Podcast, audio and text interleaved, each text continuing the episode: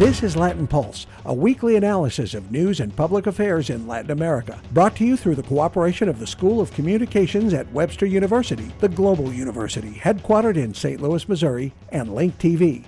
And now, here's host Rick Rockwell. Bienvenidos and welcome to Latin Pulse. This week, politics in Venezuela and Bolivia. What's at stake as Venezuela's National Assembly clashes with the president and the courts? And will President Evo Morales win more support from voters in Bolivia? We'll seek out the answers. But first, Natalie Ottinger has our weekly review of news from around Latin America. Pope Francis concluded his trip across Mexico this week, a trip that included bold statements and a public scolding. The Pope preached about the twin themes of rejecting the temptation of the drug trade and asking governments in the region to be more accepting of refugees and migrants. He saved some of his strongest words for a public meeting with Mexico's bishops, where he condemned church corruption. I urge you not to underestimate the moral and antisocial challenge which the drug trade represents for Mexican society as a whole, as well as for the church. The magnitude of this phenomenon, the complexity of its causes, its immensity, and its scope devours like a cancer. Do not allow yourselves to be corrupted by trivial materialism or by the seductive illusion of underhanded agreements. If you want to fight, do it, but as men do. Say it to each other's faces, and after that, like men of God, pray together. The Pope also directly criticized businessman Donald Trump during the trip, saying that Trump's political positions, especially on immigration, meant he was not a Christian. Trump is running for president in the U.S. and is currently the frontrunner for the Republican nomination. Trump fired back at the Pope, saying he was too liberal and that he had been manipulated by Mexican politicians to make those statements.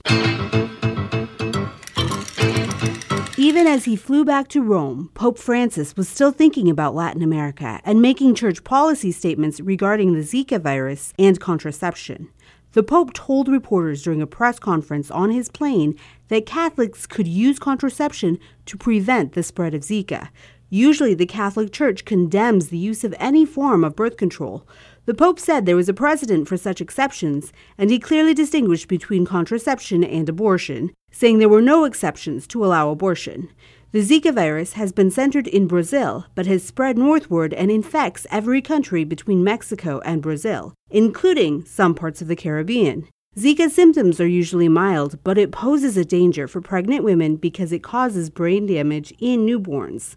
Brazil reports hundreds of cases of newborns with brain damage due to Zika. Mosquitoes spread Zika, and the virus is also a sexually transmitted disease. U.S. President Barack Obama announced this week that he will make a historic trip to Cuba next month. He'll be the first U.S. president to visit the island nation in the past 88 years.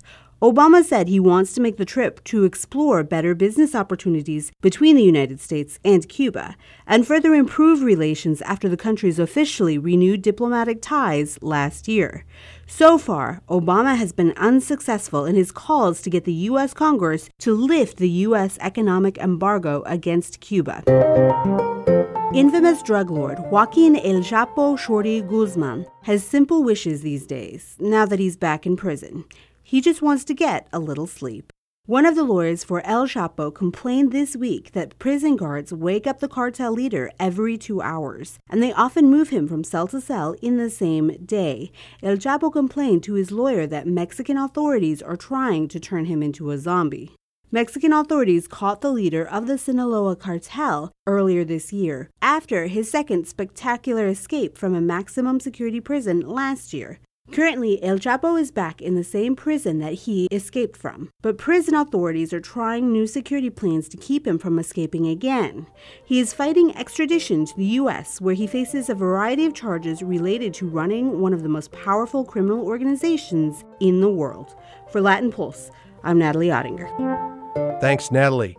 This week, Venezuela's Supreme Court handed President Nicolas Maduro yet another victory in his clash with the country's newly elected National Assembly.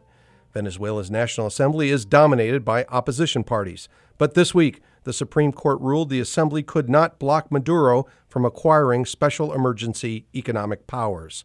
Maduro promptly used those powers to raise the price of gasoline for Venezuelans, the first price hike in 17 years.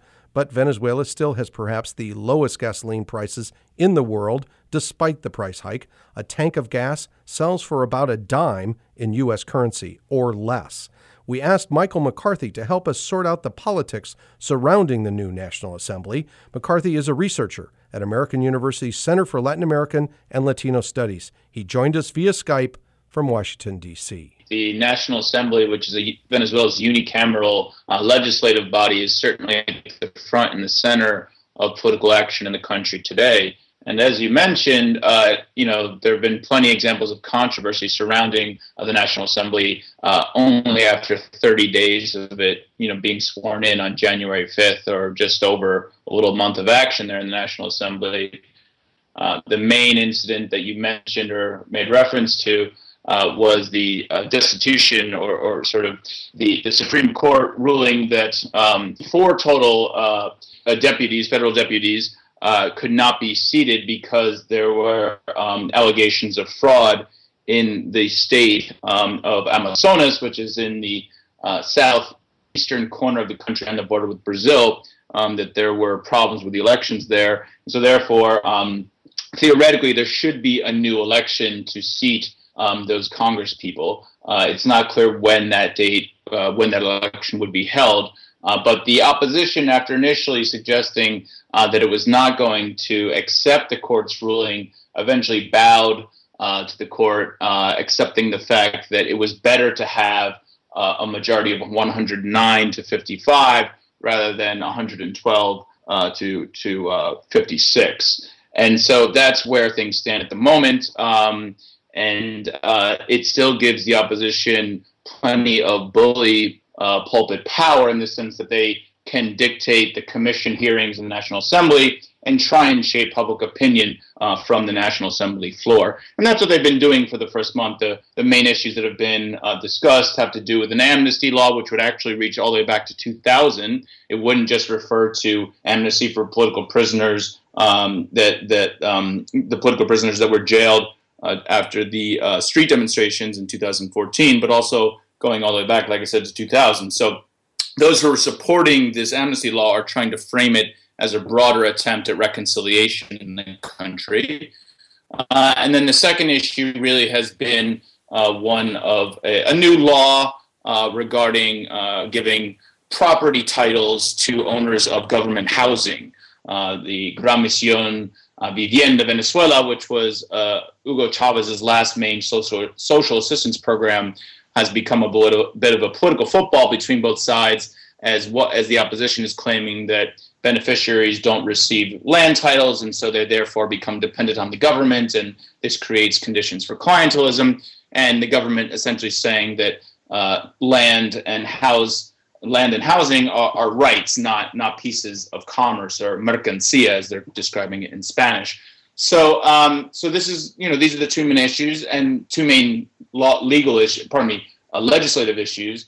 And the man of the hour um, in the National Assembly uh, is, a, is a, an official named Henry Ramos Allup, Allup who's the uh, Secretary General of Acción Democrática, which is Venezuela's historical social democratic party, a party that uh, was dominant uh, during the uh, previous two party system of democracy from 1959 to 1998 and he won out over the Secretary General of uh, uh, Primera Justicia, First Justice's party, uh, winning out over a guy named Julio Borges. Uh, and Ramos's arrival to the National Assembly was a bit of a surprise because Primera Justicia uh, won the most number of seats in the National Assembly, uh, but it couldn't put together the coalition among opposition political parties for its um, number one to be selected as the president of the National Assembly thanks for that rundown of, of where the assembly stands right now.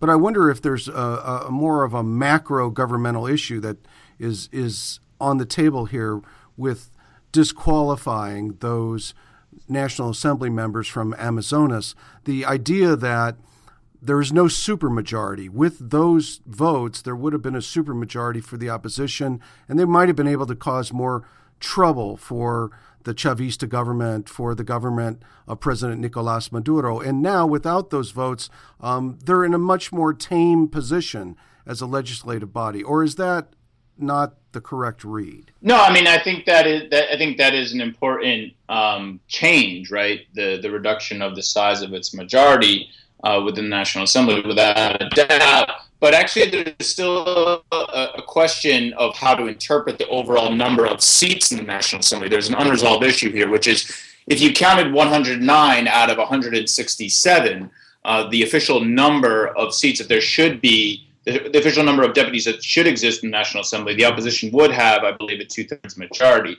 Uh, but if the count drops four deputies, um, then then it's not a two thirds majority. So you see what I'm saying. So there's still an unresolved issue about actually the the kind of majority that the opposition has. So this speaks to the broader questions, um, or in fact, you know, very big problems with the institutional quality of the Venezuelan political system at the moment. Uh, you basically have a Supreme Court that is dictating um, basically sort of how the how the system should be interpreted and, and, run.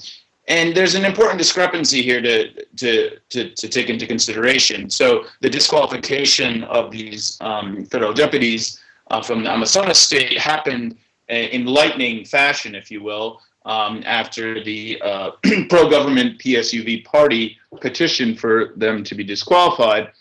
And if you remember, in 2013, uh, opposition presidential candidate Henrique Capriles filed a number of petitions. Some were directly from his campaign, others came from uh, the opposition uh, coalition, uh, questioning uh, the credibility of the presidential election against uh, Nicolas Maduro.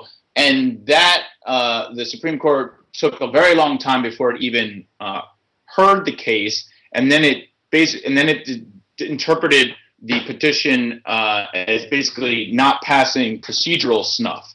Um, so it didn't even hear the case. Um, and so on procedural grounds, it wasn't even heard or passed. So you can tell here how politicized the court is, is what I'm trying to point out.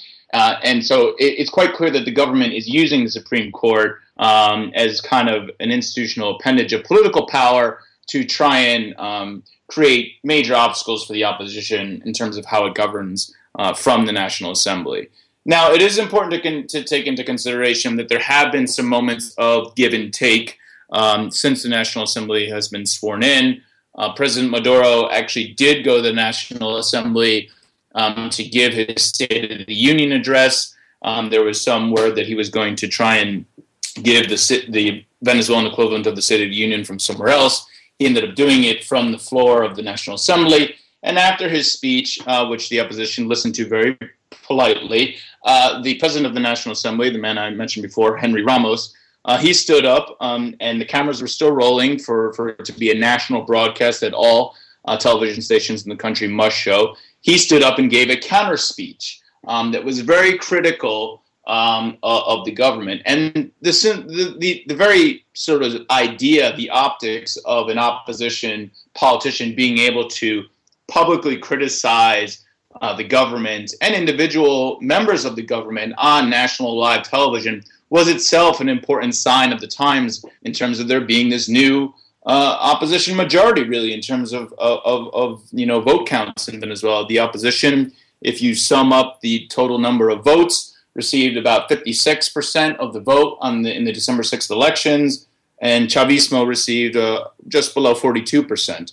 Um, so that's a major sea change um, from you know the Chavez period. There were moments in which you know there, Chavez lost the 2007 constitutional reform that he proposed, but by a very very slim margin. And some Chavista governor uh, gubernatorial candidates lost elections. Um, but but this sort of national vote difference of a of a you know a gap of almost 15 points was was really quite something you know and it reflects the fact that the country is going through a major economic crisis which is you know really eating into um, the qual- eroding the quality of venezuelans lives on a daily basis. Um, the country's been in recession for well over a year and a half now. Um, the price of oil has uh, dropped from 2014 to 2015 by over 50 percent Uh, inflation is over 200% probably for the end of 2015. We don't have the, the final data yet. Um, and the projections for this year uh, suggest that it could it's likely to get a lot worse this year in terms of the economic realities in the country. Just recently, the government um, uh, issued a ruling that's going to require all uh, malls um, and public shopping centers to only operate between 3 p.m. and 7 p.m. in the afternoon because uh, they're going to be they're going to have to do some uh, rationing of energy um, because of drought and other problems with investments in the hydroelectric sector. And this is going to really change people's daily lives, especially in the cities, um, because as, as a result of the major security problems um, that exist in, in urban centers, uh, many Venezuelans go to malls effectively to eat, um, to shop, and to just sort of go about in public spaces in in, relatively secure um, environments. Um, it's not really safe to be out on the streets in, in in Caracas, for example, and in other major cities. And as a result, malls have become sort of safe havens, if you will, in some ways, um, for places of commerce and public conversation and just general socializing and and now they're only going to be open three to seven. Um, you know, this is uh, it's going to be a very unpopular measure, and I don't think that it's going to help the government at all. Let's talk about violence and security.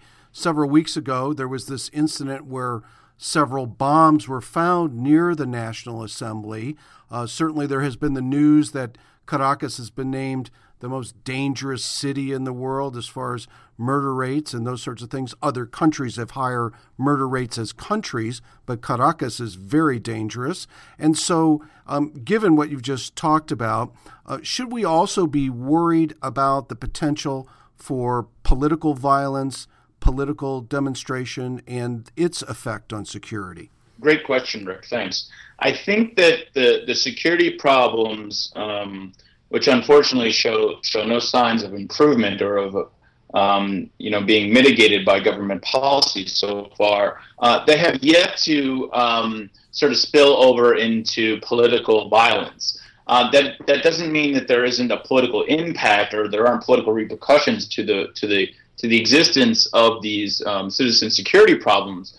But um, it, it, depends on how you interpret this, right? So you could argue that the existence of, you know, firearms all throughout the country, you know, the idea that Venezuela, that Venezuela as a country is armed to its teeth, is itself a, a result of the problems with citizen security. That is to say, that it's very easy for people to steal arms from the national police um, or from from other security forces. In fact, there was a very embarrassing incident where um, an, uh, an institution affiliated with the Venezuelan Secret Service basically uh, was broken into by a criminal band, uh, a criminal group that, that stole some of the some of the weapons from this Secret Service agency. Uh, and so, you know, these weapons fall into the wrong hands. Some of those hands are groups that are strictly involved in sort of narco trafficking and other sorts of illicit commerce and some of those groups are, you know, armed, if you will, colectivos. Some of those are more political in nature, and some of those are essentially, you know, um, armed military thugs of, of the government.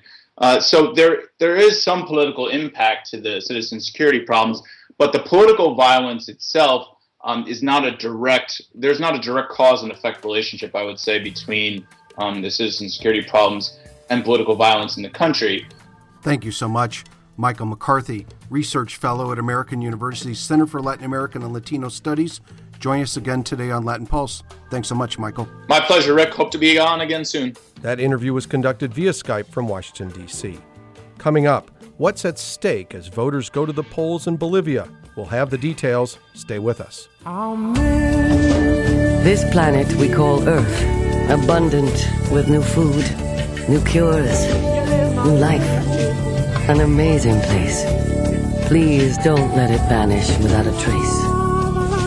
Call for your free World Wildlife Fund Action Kit with 10 simple things you can do to help leave our children a living planet.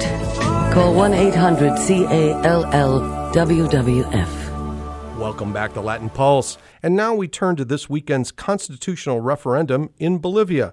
Voters there will decide if current President Evo Morales can run for a fourth term. Morales is very popular, winning his last election with 61% of the vote. If Morales wins the referendum, he could serve as president for as long as 20 years. He's already Bolivia's longest serving president. We asked Rob Albro at American University's Center for Latin American and Latino Studies to sort out the importance of the referendum. Albro is the author of Roosters at Midnight Indigenous Signs and Stigma in Local Bolivian Politics. He joined us via Skype from Washington, D.C. Unlike previous national elections or referendums that, that have happened during the period that we might call Evo Morales' time in office, polls are suggesting that this will be a relatively close vote. So this is February 21st. If it goes as expected, which is to say that Morales gets what he wants, then he would be given another five year, or the possibility of, of another five year term if he wins that election, which would mean, assuming that he wins, he would have been in office for 20 years, which has he's already been in office longer than any Bolivian president in the history of the country and is the current longest serving executive in the entire region. What he should not expect is to get a level of support, electoral support in this referendum at the levels that he's used to. You know, when he's he's been winning elections at historically with historically high numbers in the 50s and 60 percent. Uh, when previous elections, it was lucky if a can- winning candidate would get in the 20s. Uh, here, uh, polls are split. About 40 uh, voting to extend term limits, 40% saying they they're they're no votes, and this is splitting, and then a large undecided. This is splitting along familiar lines. Um, you know, you've got the folks who have uh, traditionally supported Morales continue to do so with some defections, um, which is to say, uh, indigenous sector, union, labor sectors, um, teachers, uh, progressives, but uh, what you've seen is some defection in the in the urban context. One of the keys to the sort of stability of the Morales years has been the widespread cross-sector support that he's received, including in urban spaces. That's less than in the past, but he should still expect to win, if only because he only needs to achieve a plurality of, of the vote which you know doesn't mean that he needs you know he's asking for 70% he's unlikely to get that but he doesn't need 70% yeah i heard that that he actually was aiming for 74% for for whatever symbolic reasons um, and and that he would be disappointed if he didn't get 74% of the electorate to to approve this. So i'm wondering um, how realistic given what you've talked about the the disparate nature of where votes may be coming from, that he might achieve that almost three quarters of the electorate um, supporting him in this referendum. Yeah, I don't think he'll get anywhere close to that. I mean, he'll win. Um, he's not going to get those, you know, astronomically high levels of support.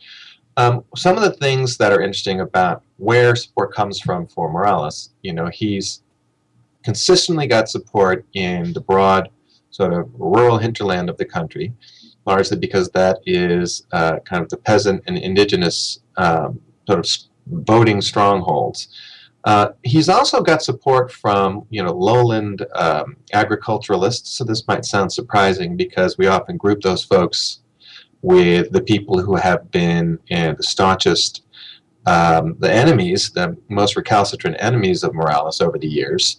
But you know the the Morales the Evo boom, you know, the, the Bolivian economy is doing quite well right now, has been quite beneficial to those folks. So they like stability. They don't want to see that change.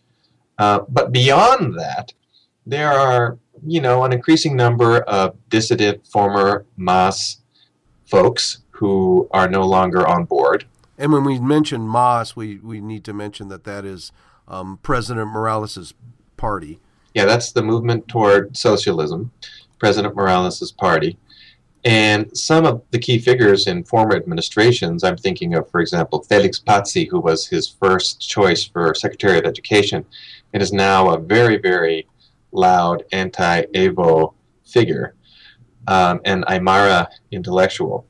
you know, and folks like Patzi have sort of abandoned ship around a variety of other controversies, like the Tipnis controversy, was which was the situation a few years ago where the Morales administration attempted to have a highway come through a part of the country which was designated a, a, a, green area, like a national park, but which includes certain rights for indigenous populations living in the park. And the administration, it's widely perceived that the administration attempted to kind of force this program through, uh, despite the lack of support on the part of these local communities. That damaged uh, Morales' standing with some corners of the broader and very diverse group of uh, supporters within the you know variegated in, in, in, in, you know, communities of indigenous peoples in Bolivia, but also cost him amongst urban progressives because he seemed there to be something more like a kind of an autocrat and you know sort of showing his edge in a way perhaps familiar to, to observers of Latin American politics over the years as a kind of hyper president, uh, demagogue, uh, more like a you know an Hugo Chavez type figure, my way or the highway. I, I wonder um, about what you talk about there, the autocratic nature of of some of the policies and, and how he's viewed by some. Certainly, wildly popular president, um, won election after election there. But you also mentioned Hugo Chavez, who certainly was also criticized as an autocrat and I'm I'm wondering in the wider context of uh, new left politics in in Latin America, is Evo Morales now really the the leader who comes out in the end being the most successful of the new left, um, uh, better than Chavez, given the Chavez legacy in Venezuela, um, better than than Rafael Correa, who who wants that mantle as the next best than Chavez, um, better than the Kirchners uh, in Argentina. Yeah, it's an interesting question. It all depends, I would say, Rick, on how we define better. So with Morales, we can certainly say a few things that would differentiate his administration, his 10 years so far, from some of these other familiar figures in the what you were calling the New Left. For example, Correa uh, similarly sought extension of term limits, failed. Uh, Ecuadorian legislatures requiring him to sit out a term. Uh, Chavez was, of course, a polarizing figure in a way that Evo is not, and has arguably under, undertaken or initiated, and they're now continuing, um, economic policies that have wrecked that country's economy in ways that Bolivia has not experienced. Bolivia's economy is very good right now. They have not really suffered um, in the same way as Venezuela uh, as a result of the decline in the price of uh, oil. You know, yes, it's true that down the road, the the kind of collapse or the the downward shift in the commodity market is going to affect Bolivia as well. But they've been preparing for this in a way I think that maybe some of these other countries haven't. So I would always, I would say that, and I've said this uh, over the years, it's always a mistake to sort of see all of those figures as part of some coherent thing we might refer to as the moment of the new left. If there is that moment, it seems like it might be ending. Thanks so much. Rob Albro of American University's Center for Latin American and Latino Studies, the author of Roosters at Midnight Indigenous Signs and Stigma in Local Bolivian Politics, joining us via Skype from Washington, D.C. on Latin Pulse. Thanks for being our guest. Always fun, Rick. Anytime. Thanks for joining us for Latin Pulse. If you'd like to send us your suggestions or comments, you may leave us a message online via SoundCloud or you may write us via email. You can find us at latinpulse at gmx.com. That's Latin Pulse, all one word, at gmx.com. If you're looking for earlier editions of Latin Pulse, we're available in various locations on the web, including iTunes, Facebook, and Henty Flow. Latin Pulse is also now available through the website Latin America Goes Global. You can find that website at Latin America Goes Global, written as all one word, dot org. And as always, you can find us in the Brazilian online game Mini Mundos. To see the Latin Pulse archives of video programs on Latin America, you can check out Link TV's website. That's linktv, all one word, dot org, and then slash Latin dash pulse. That's linktv.org slash Latin dash pulse. Thanks for joining us this week on Latin Pulse for our entire team. Associate Producer Natalie Ottinger, and Technical Director Jim Singer. I'm Rick Rockwell. Escúchenos otra vez. Gracias por su tiempo. Latin Pulse is produced at the School of Communications at Webster University, the global university, headquartered in St. Louis, Missouri, with music copyright support through Webster University and Link TV. This program is copyright 2016 Las Rocas Productions.